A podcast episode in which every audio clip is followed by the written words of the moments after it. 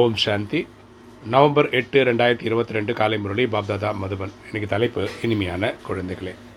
உங்களுடைய ஆன்மீக யாத்திரை மிகவும் மறைமுகமானதாகும். இதை நீங்கள் புத்தியோகத்தின் மூலம் செய்து கொண்டே இருக்க வேண்டும். இதில் தான் வருமானம் உள்ளது. அப்பா சொல்கிறார் இனிமையான குழந்தைகளே நம்முடைய ஆன்மீக யாத்திரை வந்து மறைமுகமானது அதாவது குப்தமானது. அதாவது நம்ம யோகா பண்ணுறோன்னே வெளி உலகத்துக்கு தெரியாது. இந்த புத்தி யுகத்தின் மூலம் தான் ஆத்மாவில் இருக்க புத்தியின் மூலம் தான் பரமாத்மாவை நினைவே செய்கிறோம் இதில் தான் வருமானம் இருக்குது ஏன்னா ஒரு ஒரு செகண்டுக்கும் பரமாத்மா நினைவு பண்ணும்போது ஒரு லட்ச ரூபா வருமானம் இருக்குன்னு பாபா சொல்லியிருக்கிறார். இன்றைக்கி கேள்வி. நினைவு யாத்திரையில் இருக்கக்கூடிய குழந்தைகளுக்கு குழந்தைகளின் அடையாளம் என்னவாக இருக்கும்? நினைவு யாத்திரையில் இருக்கக்கூடிய குழந்தைகளின் அடையாளம் என்னவாக இருக்கும்? பதில்.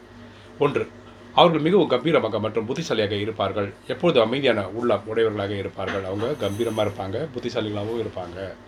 அவங்க எப்போவுமே அமைதியான உள்ளம் உடையவர்களாக இருப்பார்கள். ரெண்டு அவரோட அசுத்த அகங்காரம் இருக்காது. ஓகே அவங்க எப்பவுமே இந்த தேவையில்லாத லௌகிக அந்த ஈகோ இருக்கவே இருக்காது. மூன்று அவர்களுக்கு ஒரு தந்தையின் நினைவு தவிர வேறு எந்த விஷயமும் நன்றாக இருக்காது. அவங்களுக்கு பரமாத்மா நினைவு பண்ணுற சுகம் மாதிரி வேறு எந்த சுகமும் கிடைக்காது. நாலு அவர்கள் மிகவும் குறைவாக பே மற்றும் பே மெதுவாக பேசுவார்கள். அவர்கள் ஒவ்வொரு வேலையும் சமிகையிலேயே புரிந்து கொண்டு செய்வார்கள். சுத்த சத்தமாக பேசவோ சிரிக்கவோ மாட்டார்கள். அவங்க ரொம்ப கம்மியாக தான் பேசுவாங்க. வேலைகள் வந்து ஒரு பரமாத்மாவோட ஒரு சமீட்சை கிடைச்சா போதும் அதை வச்சே செஞ்சுருவாங்க. சத்தமாக பேசுகிறதோ சிரிக்கிறதோ பண்ண மாட்டாங்க.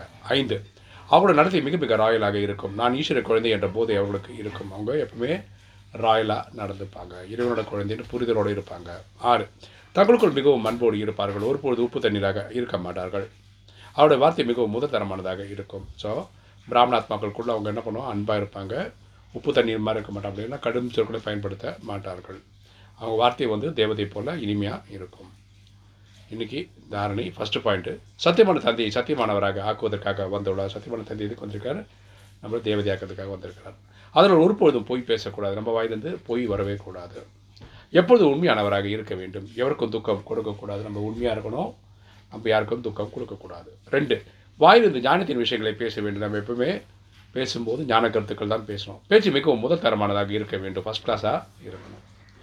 யாருக்கும் தலைக்கீழான வழியை கொடுத்து புறம் பேசுதல் கூடாது. நம்ம யாருக்கும் தவறான வழி சொல்லிக் கொடுக்கக்கூடாது வரதானம் கம்பானியன் அதாவது துணைவன் கம்பைண்ட் அதாவது இணைந்த ரூபத்தில் அனுபவம் செய்யக்கூடிய நினைவின் சொரூபம் ஆவீர்களாக. கம்பானியன் துணைவனை கம்பைண்ட் இணைந்த ரூபத்தில் அனுபவம் செய்யக்கூடிய நினைவின் சொரூபம் ஆவீர்களாக. விளக்கம் பார்க்கலாம். நிறைய குழந்தைகள் தந்தையை தங்களது கம்பானியன் துணையாக ஆக்கிவிட்டுள்ளார்கள். கரெக்டாக நிறைய பேர் அப்பாவை தன்னுடைய கம்பானியனாக வச்சுருக்கிறாங்க. ஆனால் கம்பேனியன் கம்பைன்டு இணைந்த ரூபத்தில் அனுபவம் செய்யுங்கள். அப்புறம் கம்பைன்டு ரூபத்தில் அனுபவம் செய்யணும். அப்படின்னா என்னென்னா நம்ம காலங்காத்தால் அமிர்த வழியில் பரமாத்மா நினைவு பண்ணும்போது நம்ம ஆத்மாவை சாந்தி தமது கொண்டு போகிறோம் அங்கே இருக்கிற பரமாத்மா நினைவு பண்ணுறோம் இங்கே அடுத்தது அமிர்த வேலைலாம் முடிஞ்சதுக்கப்புறம் இங்கே வேலை பண்ணும்போது நம்ம என்ன பண்ணணும்னா பரமாத்மா சாதி தமத்தில் கூட்டின்னு வந்து நம்ம பூர்வத்தின் மத்தியில் உட்கார வச்சுக்கிட்டு கம்பைன்டு ரூபத்தில் இங்கே இருக்கிற செயல்கள் எல்லாம் செய்யணும். அதாவது கர்ம யோகத்தில் இருக்கணும். வேலையும் பண்ணணும். நினைவுனால கர்மா கலப்பாவோட கனெக்ட் ஆகிருக்கணும் பிரிந்து இருக்கவே முடியாது. நம்மளும் பரமாத்மா பிரிஞ்சு இருக்கவே முடியாது. எனது கம்பைன் ரூபத்தை பிரித்து விடுவதற்கு யாருக்குமே பலம் இல்லை. இப்படி இருக்கணும். எனக்கு என்னையும் அப்பாவை பிரிக்க முடியாது. இப்படிப்பட்ட அனுபவத்தை திரும்ப திரும்ப நினைவில் கொண்டு வந்து கொண்டு வந்து நினைவின் சுரூபமாகி விடுவீர்கள். இப்படியே பண்ணுறதுனால நம்ம ஈஸியாக பரமாத்மா நினைவு பண்ணிடும் எந்த அளவிற்கு கம்பைன் ரூபத்தின் அனுபவத்தை அதிகரித்து கொண்டே செல்வீர்களோ அந்த அளவிற்கு பிராமண வாழ்க்கை மிகவும் பிரியமானதாக கேளிக்கை நிறைந்த அவங்க அனுபவமாகும். எந்த அளவுக்கு பரமாத்மா கூடவே வச்சுக்கிறீங்களோ அந்த அளவுக்கு நீங்கள் இந்த ட்ராமாவை என்ஜாய் பண்ணுவீங்க. ஸ்லோகன். திடசங்கல்பத்தின் பெல்ட் கட்டப்பட்டு இருந்தது என்றால் சீட்டிலிருந்து அப்செட் ஆகாமல் இருப்பீர்கள். திடசங்கல்பத்தின் பெல்ட் கட்டப்பட்டு இருந்தது என்றால் சீட்டிலிருந்து அப்செட் ஆகாமல் இருப்பீர்கள். நம்ம திட சங்கல்பத்தினா ஒரு உறுதியான எண்ணத்தை உருவாக்கணும்னா நம்ம அப்செட் ஆக மாட்டோம். ஓம் சாந்தி.